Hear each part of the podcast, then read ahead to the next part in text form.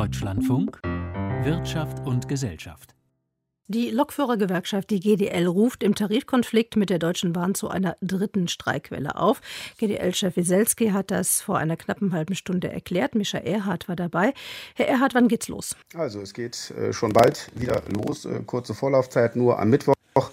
Nachmittag um 17 Uhr im Güterverkehr und dann in der Nacht zum Donnerstag 2 Uhr wird auch der Personenverkehr bestreikt und die Infrastruktur der Bahn. Und dieses Mal, anders als die ersten beiden Streiks, die wir gesehen haben in den vergangenen Tagen und Wochen, wird es länger gehen. Der Ausstand, der wird erst enden in der Montagnacht der kommenden Woche. Das ist dann, glaube ich, der 8. September, wenn ich es richtig behalten habe.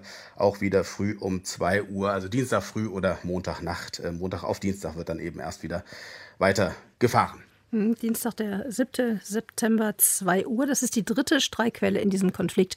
Um den wenigstens zu verstehen, ganz kurz, worum geht's? Also ähm, die GDL wirft der Bahn vor, kein wirkliches Angebot mehr vorgelegt zu haben, das verbessert worden sei. Es geht um die Forderung, 3,2 Prozent mehr Lohn stufenweise zu erhöhen und ein Corona-Bonus von 600 Euro.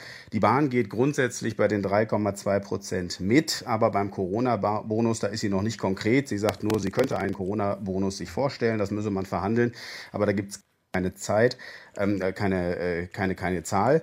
Und der Hauptunterschied äh, zwischen beiden Parteien, der geht auf die Laufzeit des möglichen Tarifvertrages. Äh, die äh, GDL möchte gerne äh, einen 28 Monate laufenden Tarifvertrag und die Bahn möchte 40 Monate einen Tarifvertrag haben. Das heißt also, die Laufzeit ist natürlich dann entscheidend, auch bei so einer stufenweisen Erhöhung, was da an Gehalt fließt und natürlich auch, wie lange die Ruhezeit für den Konzern ist. Und da ist man sich überhaupt nicht einig.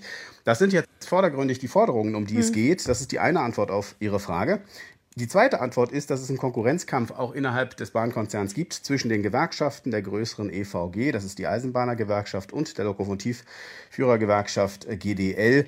Und da geht es um das Tarifeinheitsgesetz, das diejenige Gewerkschaft äh, eigentlich das, die Tarifhoheit hat und einen Tarifvertrag aushandeln kann, die dann die Mehrheit der Beschäftigten jeweils im Konzern hat. Und da geht es dann natürlich auch darum, Mitglieder zu werben. Und ich glaube, deswegen tritt die GDL auch relativ hart auf.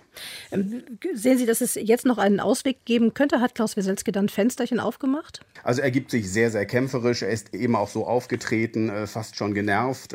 Hat von der hochbegabten Abteilung des Vorstandes bei der Deutschen Bahn natürlich ironisch oder sarkastisch, wie man mhm. das sehen will, gesprochen äh, und hat eben auch längere Aussetzungen noch angedroht, wenn man da nicht hin, endlich hinkommt, ein besseres Angebot vorgelegt zu bekommen. Also die Gewerkschaft gibt sich weiter kämpferisch und möchte da eigentlich keinen Deut zurückweisen. Sie, sie wartet auf ein besseres Angebot von der Deutschen Bahn.